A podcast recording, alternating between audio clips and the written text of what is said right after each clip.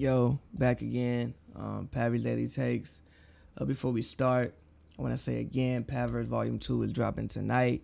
As I said, tonight at midnight. So make sure you guys check that out and go get that. Um, I'll put the link in the uh, description for you guys. Um, but yeah, make sure you guys go get that. Um, but excuse me, still tired. but um, today's topic, uh, I just you know I just woke up. I was kind of watching some of the stuff from yesterday when um the Clippers introduced, uh, you know Kawhi Leonard and Paul George, and just thinking about how much of a league changing and also like franchise altering moment that is, and just thinking back on like the history of the Clippers and just like how this wouldn't be possible without those Lob City teams. Um, you know, I don't know how old some of you know other people who listen to me are, but if you're 10 years younger, like you probably actually remember the Clippers as always being a pretty decent team. That's not the memory I have of the Clippers.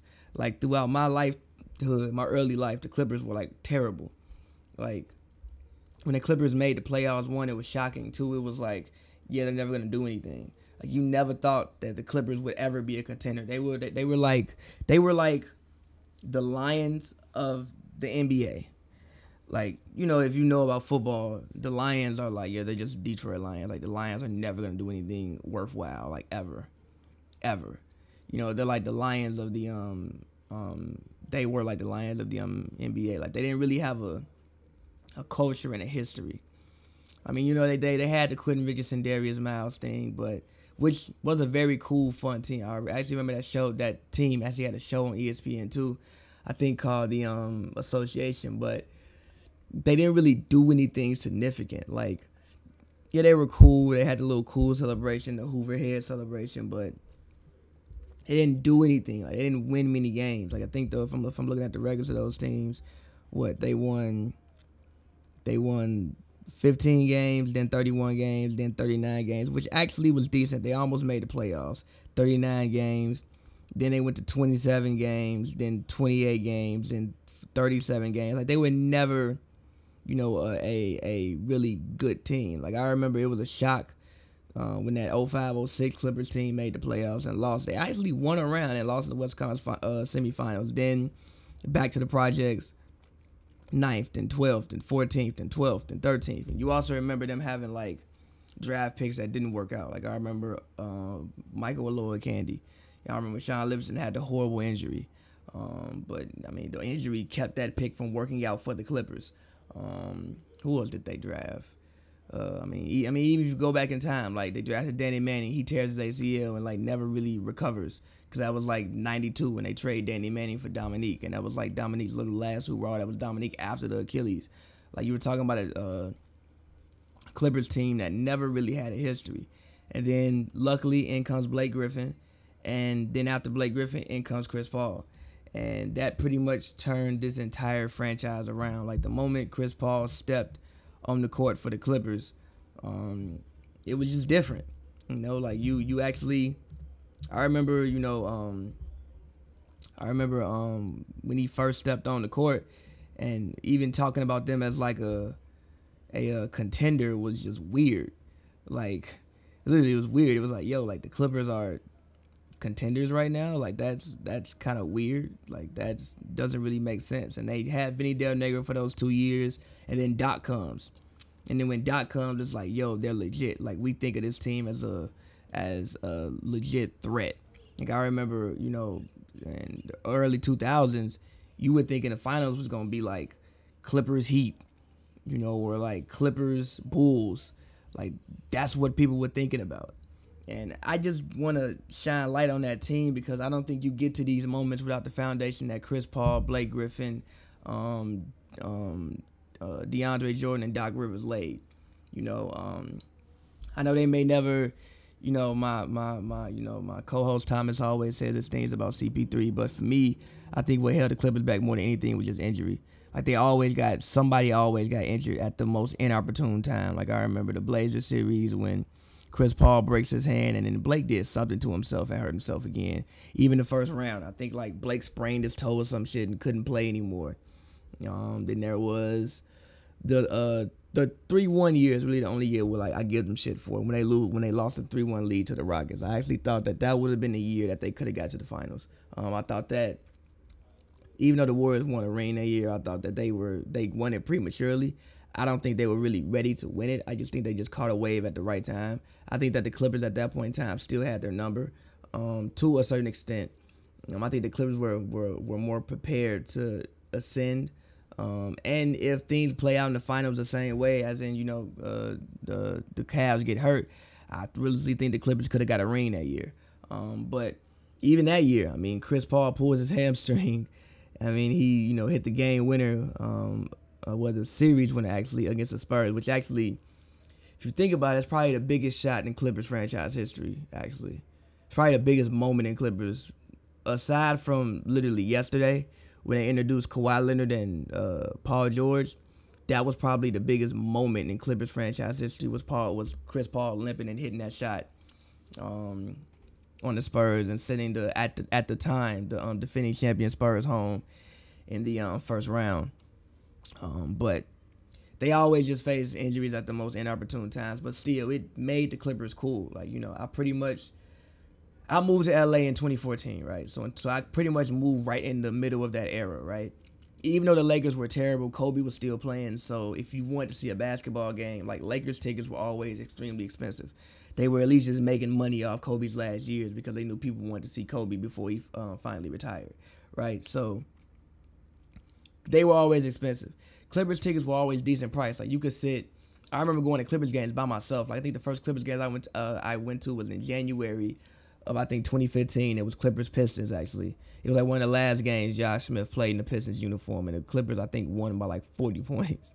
But um, I paid eighty dollars for some tickets and I had great seats. I had hundred level seats, but that's what you got with Clippers games. Like I felt they uh, they appealed more to like L.A. because you could actually realistically go see them and take your family to those games because they were just cheaper tickets and it was still good basketball. Like they were the better basketball team anyway. So. And again, they had Blake Griffin, they had Chris Paul, they had DeAndre Jordan. The games were fun. They threw lobs everywhere. Like it was an event. And also, Clippers games, I feel like, are a better show than Lakers games. Lakers, obviously, it's the fucking Lakers. And like the lure is just better because like you, know you got the yellow on the floor, the lights a little bit dimmer. Like it's the Lakers, um, Showtime, all of that. Like it's still remnants of that in you know the games that the Lakers produce today. But as far as like being a show and being a family fun event, you know how I always talk about like the Sparks throw a great show. I think the Clippers as well throw a great show. Um, so the games are always very fun to go to. But again, all that started with Chris Paul, Blake Griffin, um, DeAndre Jordan, Doc Rivers, and you and you can't forget Steve Ballmer because Donald Sterling was what held this franchise back for so long. And even the way you know the Clippers handled the Donald Sterling situation, I thought was the classiest thing ever. Um, they made a they they they made a correct statement. Um, how do I want to say this? They got their point across, right? Like they, you know, you they took the jerseys, they took the warm ups off, and just had like regular, you know, red tees on, and just threw them on the court. It was actually against the Warriors, crazy enough, but they threw them on the court. Like they handled, they handled that situation probably as best as anybody can handle that, you know, that um situation with your owner coming out and saying those things, and you putting on that jersey every night. They handled that situation probably as best as anybody could. The NBA took action, banned them for life. Um, Steve Ballmer comes in, who's probably I think the most down to earth, energetic owner probably that that we have in the league. You know, like um, one thing I always say is that you know people put all like the emphasis and onus on players and say, oh, he didn't win a ring, he didn't win a ring, so he's nothing. He's you know he's not that guy. He's a choke. But people don't understand basketball as a business. And not every franchise is really trying to win a ring. Like some franchises, yeah, they want to win, but at a certain cost. Like they aren't gonna break the bank to win a ring. Like, you know, the thing that makes the Warriors so great and Bob Myers so great and Joe Lacob and those guys is they'll break the bank to win a ring. Like, they will go as far in the luxury tax as they need to to win a ring. I think really on most years, the only teams that really want to win are like the Lakers. Like, I think they'll break the bank to win um, uh, whatever team LeBron is on. Um, and maybe like two other teams who realistically think they have a shot. Like Milwaukee right now seems really pretty much willing to break the bank to win. Like they gave fucking Khris Middleton damn near two hundred million dollars. Now, yes, Brogdon was let go, but you can maneuver around that. Giannis is still on that big deal. They're doing, they're spending as much money as you possibly can in Milwaukee to win a ring, right? And Steve Ballmer seems like he wants to do that. I don't think Donald Sterling ever wanted to win. He just wanted to own a franchise. Like even if you look at it, you know, you know, Gilbert talks about it on the show all the time. Like like the Clippers were basically a farm system. You come in, you get drafted there, you play for four years, and then they would either trade you away or like not sign you back. You leave in free agency, and you just keep going over and over and over and over again. Like that was the culture of the Clippers. Like they didn't even have their own practice facility until like 2010. They were practicing at fucking a community college, bro. As an NBA team practicing at community college, not even having their own facilities. So if you just look at the transition that this franchise has made over the last 10 years, it's been truly, truly, truly incredible to watch. And I think Lob City laid the foundation for that, man. Like, um, and I hope that that doesn't get lost. Um, all those guys deserve to have their jerseys retired. They will have their jerseys um, retired. And even though you know they didn't, they didn't, you know, get the ultimate goal of winning a championship. I think they brought something um, uh, just as important as a, as as as a, as a championship to the Clippers, and that's just culture, culture, and and winning. Like, and if you look at it, they were a 50 win team. What one, two, three, four, five years in a row. I mean, if you think about it, it's crazy to think about. But of the 2010s, the Clippers have been one of the more successful basketball teams. Like they've been a pretty much a consistent 50 win team. The only years they didn't win 50 in the um, 2010s were 2010, 2011. That's when Chris Paul wasn't here. The next year was a lockout season, so they only played 66 games, but they had a 60% winning percentage that year. So it, you can assume if it's a full 82 game season, they win 50 games. Then you have, then it's 56, 57, 56, 53, 51. You trade Chris Paul and it's 42 but that was a season where everybody was hurt. It was a completely injury riddled team. They were kind of like in transition. And then and then last year with no stars, you win 48. Cause they've been one of the more successful uh, basketball teams of this decade. And again, I think that all goes back to the to the to the acquisition of Chris Paul. Like no matter what you think about Chris Paul, Chris Paul has been um, Chris Paul has been um, the most important player to this Clippers franchise, the most important figure, honestly, to this Clippers franchise um, so far in its like history of existence. He's been the most important figure. Him, I would say Steve Ballmer. No, him, I would say Blake after that. Then I would say uh, Steve Ballmer, and then Doc, probably. Probably, I would say if I had to go like most important Clippers ever. Um, but yeah, I I, I, I just want to do this podcast because man, I, I just think it's something that, that, that, needs to be spoken on. And I hope that, you know, for one, the Clippers gave me my first chance, like our first chance to cover games. Um, whether we cover games this year or not, hope we do. But you know, whether it happens for us or not, like they gave us our first chance. They took a chance on, you know, two young guys. Um, the guy, look, man, like I asked KD a question on TV. That would have never happened without that organization. Um, so they've been a very classy organization, but and all of the great things that I think that they'll do in the future, I just don't want anybody to forget where it came from and how we got to this point.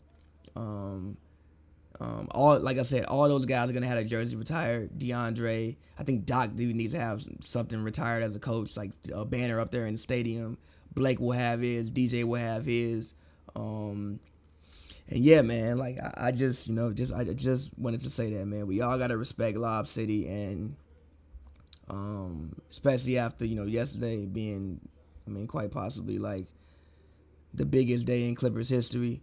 Um, I don't want you guys to forget where it came from. And again, I think the Clippers just speak more towards like the culture again. Um, and I hope that doesn't change with this new era. Um, obviously you know, tickets are going to go up, obviously, because you have Kawhi and Paul George there. But, you know, I, I just hope that them being for the culture doesn't change. Like, you know, Lakers games, not everybody can go to a Lakers game. Going to a Laker game is like an event, you know, because, like, they, they just cost so much money to go to. Like, you just can't go to them. Like, the casual basketball, with like the, the, basketball fan just can't go to a Clippers like a, a, Lakers game. Like you can, but it's so much money, bro. Whereas Clippers games, like feel like they're more inviting for like the basketball fan. Like if you really want to just take, you know, your young son twice a month to a Clippers game and put him on a game of basketball, you can do that because the tickets are like sixty dollars. It's maybe like one twenty for two people. So that's different from Lakers games when even the bad games are hundred dollars for 300 level because LeBron is there. Even when LeBron wasn't there, it was still like 180 for 200 level seats. Um, so I hope that doesn't change. And even when the, uh, with them getting that that you know that like new stadium um, that's coming in um, Inglewood, like I think you're really gonna see a separation in the um, city. Like Inglewood is nowhere near downtown, like at all. It's gonna be like a Cub Sox type situation, um, where you're gonna have people who are in that area and you know are in that community, and also with the way that Inglewood is coming up, like they're gonna go to Clippers games, and like that's gonna be their team and the Lakers are gonna be downtown, and like you know you're gonna rock with the Lakers if you're like on that side of town or um whatever. But I think the Clippers are headed for great things. It's it's it's amazing the turnaround that that this franchise has made over the past decade. I don't like if you'd have told me this 15 years ago, I probably would have laughed at you. Literally, I would have laughed at you. Like, get the fuck out of here. Like the Clippers. Like, I mean, I, that was that was probably a team I would use on 2K and try to rebuild um, because that's just how uh, desolate this franchise was when I was coming up. And to see them have the success that they've had, and to see them uh, sit in the position that they sit in now, um, it's crazy. And um, I wish nothing but great things for them. And like I said, lastly, shout out Lob City, man. Like I hope that Chris Paul, Blake Griffin, DeAndre Jordan, all those guys know when they go to sleep at night that they're responsible for this. Like we wouldn't be here without them. So um, yeah, shout out the Clippers. Shout out Lob City. Make sure y'all go listen to Pavers Volume Two, and um, been Pavi's Daily Takes.